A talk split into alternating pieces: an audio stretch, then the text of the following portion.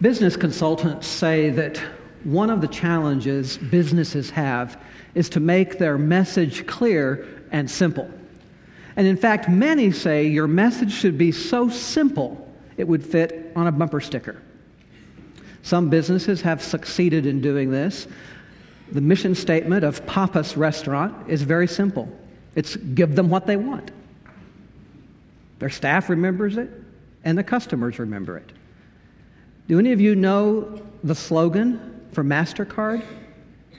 Not only would it fit on a bumper sticker, it's one word priceless. Simplicity, clarity, focus. I found myself thinking about the call of the Christian faith. Is the Christian faith clear enough and direct enough and simple enough that it could be put on a bumper sticker? Looking at today's scriptures, the answer, I believe, is yes. Our drama ministry just a moment ago played out the Good Samaritan scripture, that famous passage. Our psalm today as well had a very simple but clear message. In fact, this whole idea of simplicity and clarity is the context for our scripture from Luke today. What you saw was the description of what Jesus conveyed to a lawyer who approached him with this question. The lawyer said to Jesus, What must I do to inherit eternal life? And Jesus gave a very clear answer. Jesus said, Love your God with all your heart, soul, mind, and strength, and your neighbor as yourself. Now, that's pretty clear unto itself. But it boils down to just four words love God, love neighbor. And after Jesus said this, he simply said to the lawyer, Do this, and you shall live. Eternal life begins now with action the action of loving God and loving neighbor. It is that clear. Yet it's not necessarily simple. Actually, living that message with maturity and character and clarity is very difficult. It doesn't take much to realize that. Almost 80,000 people have died in Iraq over the last four years, 80,000 total.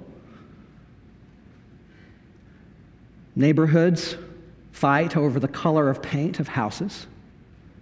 So, this whole issue of loving God and loving neighbor goes from the very serious, like in Iraq, to what seems almost silly in the sort of neighborhood battles that we see.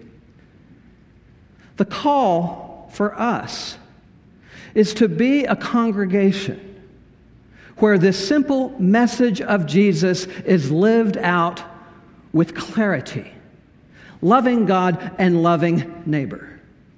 But it requires that gentle strength that we've been talking about, that character that comes from the inside. The foundation to love God and love neighbor happens as we draw on our faith. To believe that we really can be that kind of congregation, we really can live that way gentle strength is lived out in faith, a faith that is revealed through this story of the Good Samaritan. Good Samaritan people live with gentle strength. Gentle strength is grounded in faith and love. It was the gentle strength of faith that demanded the Samaritan abandon a set agenda and turn full attention to that injured one along the roadside. Only in faith does God healing power flow the wind parted the waters once the Hebrews, Hebrews believed, but not until they believed. Good Samaritan people who are alive with faith are wired up. They're hooked up to some invisible energy grid. That's why their lives give off such voltage, as if someone pumped up some extra megawatt into them.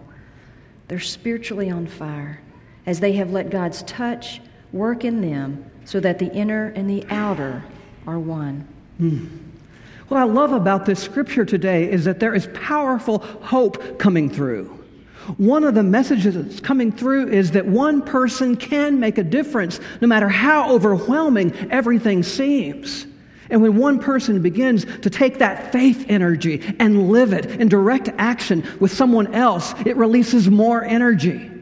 When it happens in community, we live out the description that you just heard. We become a high voltage congregation, a good Samaritan congregation, a hopeful congregation. I've been keeping up with some of the work of MCC in Romania. And what's exciting there is that MCC's message is getting out. And in Romania, MCC is not known as the GLBTQ congregation.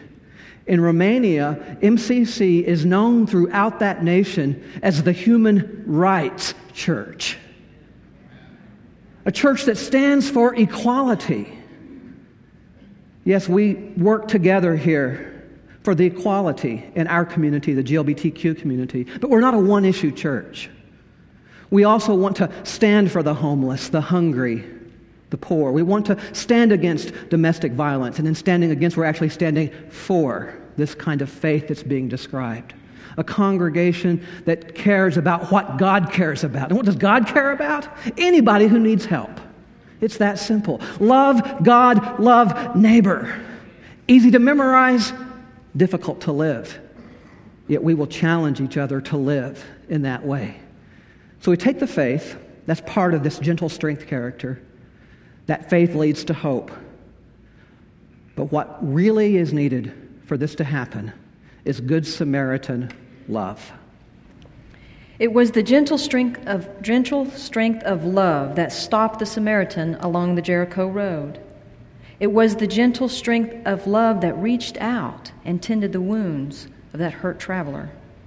It was the gentle strength of love that took the wounded one in for more care.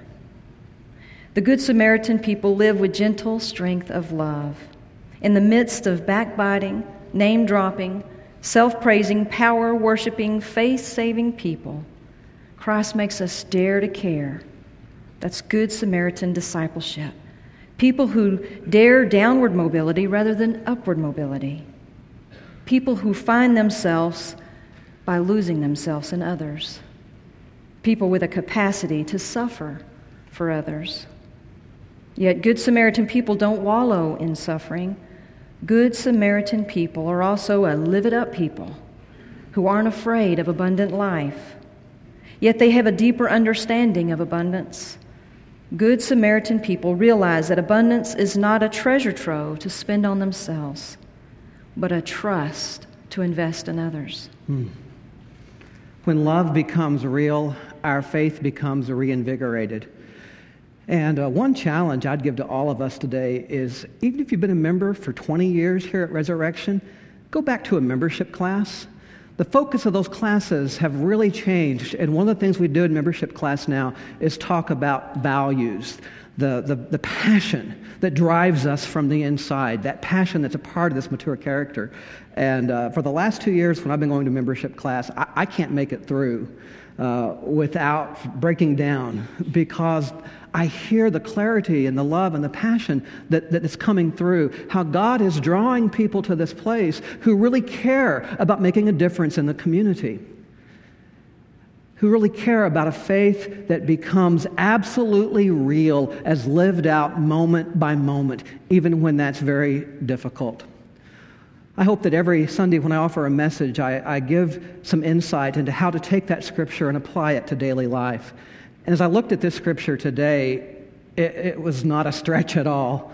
Uh, I see how Jesus is really challenging us to respond to direct need. And part of what occurred to me as I looked at our scripture from Psalms today, and I looked at this scripture, is that the Bible really is full of stories which actually are hate crimes and hate crimes. They're an issue that we're facing today. In fact, this week, the Senate will probably be voting on some hate crime legislation.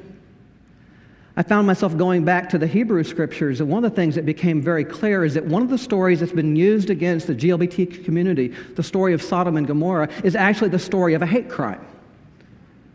What happens in that story is that an outsider comes into a village, and rather than being welcomed, that person and that person's family are violently abused and humiliated rather than welcomed. A hate crime happens against them. It amazes me how this scripture has somehow been turned to speak against GLBTQ people when actually the scripture is very clearly the story of a hate crime. We see these stories of hate crimes throughout the Hebrew scriptures and also in the New Testament. What is God's response to the hate crimes that happen when nation wars against nation and individuals war against individuals? The prophets speak. They say, Let justice roll down like a river. The prophet also says that God does not want our sacrifice, but mercy. Have mercy on one another. So when Jesus is speaking to this lawyer in the New Testament today, Jesus is really just reiterating the message from the Hebrew Scriptures love God, love neighbor. And love and love and love again. Today's scripture, the Good Samaritan, is another example of a hate crime. A person who is other than, left beside the road. And I found myself drawn to that question who is our neighbor? And I found myself looking at a neighborhood not far from here Spring, Texas. About a year ago, April 22nd, 2006, David Ritcheson went to a party. At that party, a disagreement erupted. And two young men, one 17 and one 18, beat David Ritcheson up and left him for dead because he was Hispanic. I'd like you to hear his story because he took the crime that happened against him as a chance to begin to work for hate law, hate crime legislation, and he testified before the Judiciary Committee in Congress. His testimony happened on April 16th, just a little while ago. He tells his story, and this is what he shared with that Judiciary Committee. And Travis has agreed to share some of David's words with us today. Listen closely to this story, and you'll see how this story so closely parallels the Good Samaritan story from Luke. I appear before you as a survivor of one of the most despicable, shocking, and heinous acts of hate violence this country has seen. On April 22, 2006, I was viciously attacked by two individuals because of my heritage as a Mexican American. It was shortly after arriving at a private residence that a minor disagreement between me and the attackers turned into the pretext of what I believe was a premeditated hate crime. This was the moment that would change my life forever. After I was surprisingly sucker punched and knocked out, I was dragged into the backyard for an attack that would last for over an hour. Two individuals, one, an admitted racist skinhead, attempted to carve a swastika on my chest. Today, I still bear that scar on my chest like a scarlet letter. I was left for dead. I lay unconscious in the backyard of this private residence for the next eight to nine hours. Weeks later, I recall waking up in the hospital with a myriad of emotions, including fear and uncertainty. Most of all, I felt inexplicable humiliation. I had to face the fact that I had been targeted for, for violence and a brutal crime because of my culture. The reality that hate is alive and thriving in cities, towns, and cul-de-sacs of suburbia, America was a surprise to me. I am here before you today asking that our government take the lead in deterring individuals like those who attacked me from committing unthinkable and violent crimes against others because of where they are from, the color of their skin, the God they worship, the person they love, or the way they look, act, or talk. Today, I urge you to take the lead in this time of needed change and approve the Local Law Enforcement Hate Crimes Prevention Act of 2007. These crimes should be called what they are and prosecuted for what they are hate crimes. The testimony that you just heard from David ended up being effective. The House of Representatives passed the hate crimes legislation. I'd been following David's story ever since the story first broke in 2006. And um, when I left for conference, along with about 50 folks from Resurrection, um, my assumption and understanding was that David was continuing to speak out against hate crimes with the hope that the Senate would also pass the hate crimes bill. As I began the message last Sunday and shared with you a message about sharing burdens and carrying burdens, I had not received the news of what happened just two weeks ago today. One of our members, Jim Rule, who is here, talked to me after the service and said, We need to do something about, about, about David. We need to do something. I said, Tell me more. What, what, what happened? And that's when Jim shared with me that two weeks ago today, uh, the person whose testimony you just heard, David Ritcheson, was on a cruise to Galveston and uh, jumped uh, into the water and took his own life. Uh, even though he had tried so hard to take what had happened to him and to turn it for good with hate crime legislation, as you heard in that testimony, he talked about this inner humiliation. And uh, we don't know for sure all that was at work there, but probably between the pain and the humiliation, um, David felt he could not go on any longer. And uh, reminds me that our, our, our, neighbors are right here, that every person um, deserves a world that is just and fair and loving, and we can't be overwhelmed by it. Um, David eventually was overwhelmed. Uh, we can't begin to imagine what he went through. Uh, but we are called to take action on his behalf and to live out that simple message love God, love neighbor. If we just simply do that, um, we won't be telling these kind of stories that we must tell. You've heard David's testimony, and thank you, Travis, for sharing that very difficult testimony. But also with us today is one of David's uh, neighbors, and not just a neighbor like many of us, just knowing him through the media, but someone who knew David personally and uh, someone who was touched by his life. And uh, if you could share just a little bit about David as someone who uh, loved him and knew him. Um, I, I taught at a campus where David went to school, and I was out of town, and I had some good friends of mine, Karen and Charlie, call me to inform me that David jumped off the ship.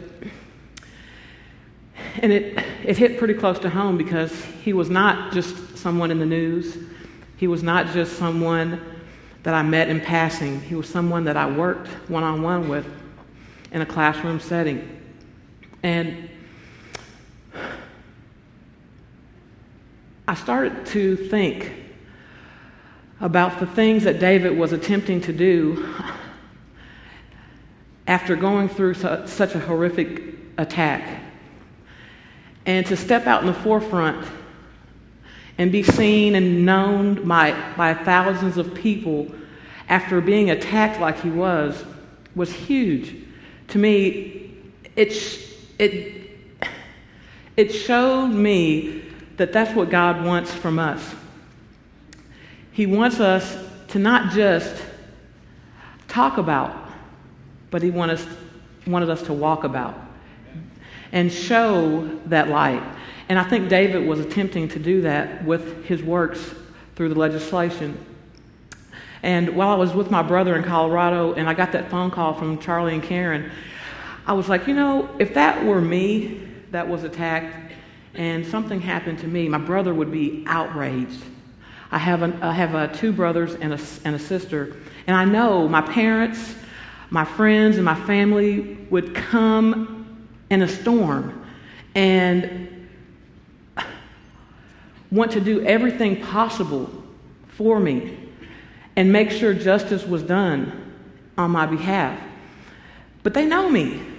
They're my siblings, they're my, my parents, they're my friends. Um, we don't know everyone that's attacked, but they have loved ones. He has parents, he has siblings, he has friends. I don't know if you watched the, the, the funeral on TV, but the church was packed.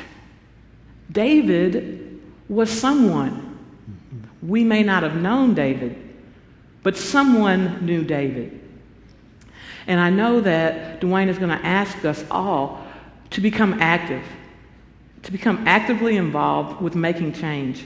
Let's don't dwell on the things that we can't do. Let's work on dwelling on the things that we can do. And if that means just making a signature on a piece of paper and sending it off to Congress, don't dwell on the things we can't do.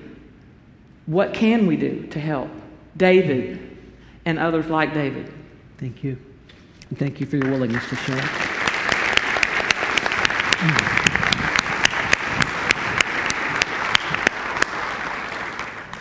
All right. I'm not going to frustrate you today by giving you a challenge without giving you the tools to meet the challenge. We do have some neighbors who need our help. David's family needs our help in processing their grief. His family needs to know they're not alone in grief. His family needs to know that there is a church in the Heights called Resurrection Metropolitan Community Church that is standing with them. So, as you leave this service today, there's a table set up in the gathering place. It's called the Take Action Table. And at that table, you will find some cards that you can sign for his family. Also, at that table, you're going to find lots of information on the reality behind hate crimes the statistics around hate crime, some great educational materials. You'll see some religious leaders who have spoken out against hate crimes, information on them as well. You will also be able to immediately sign a letter to our senators that will go in the mail first thing tomorrow. So I ask each of you, the letters are all prepared. All you need to do is sign and put your address and information there, and, and we'll get that in the mail for you. If uh, you're more techie, in our bookstore, we have a computer set up with a website already. All you have to do again is go in there, put in some information, and that letter is going to be set off immediately um, electronically. We looked at how the scripture can be so clear and so concise. The message again love God, love neighbor. The next message do this and live. I would add a third message based on understanding that our neighbor is right here. And that message is this take action for David. That person in our scripture, we didn't know that person's name. That person who we saw today on this bench, we didn't know that person's name. But we know David's name. And we are called to be a neighbor to him and to his family and to all those who are victims or potential victims of hate crimes. Love God, love neighbor. Do this and live. Take action for David. Amen.